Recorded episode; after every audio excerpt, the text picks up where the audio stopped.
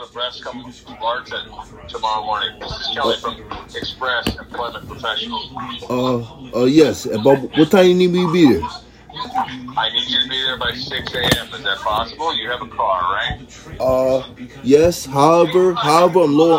However, I'm low on money. I'm low on money. I'm low on money. I'm low on money. I, Okay. I need, I need, I need money. I might, I, I, I need money. I might be, in, I might be in some trouble.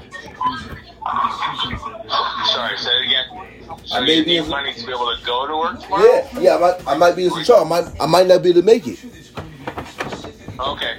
Well then, don't worry about it because I can't get you there. I can't get you cash tonight. Okay. All right. Thank I'll you. Talk to you later. Bye. Thank you. charges. Other officers have been disciplined, and it's those other officers who are central to this inquiry. We heard at the start from Lieutenant Christopher Bannon, uh, a supervisory lieutenant in Staten Island, where Garner was selling loose cigarettes on the street or suspected, and, and the lieutenant today, Stephanie, talked about how that had become a departmental priority, so-called quality of life type crimes, where the department called the lieutenant in and said, "Hey, this is a problem," and so uh, the the idea from from the attorneys was that maybe officers were they went looking. I'm innocent.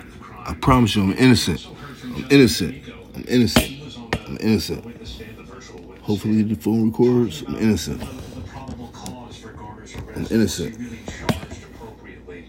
And, and these are the kinds of specific questions I'm innocent. about what led up to Garner's arrest. How was he charged? The nitty gritty that the public may not know.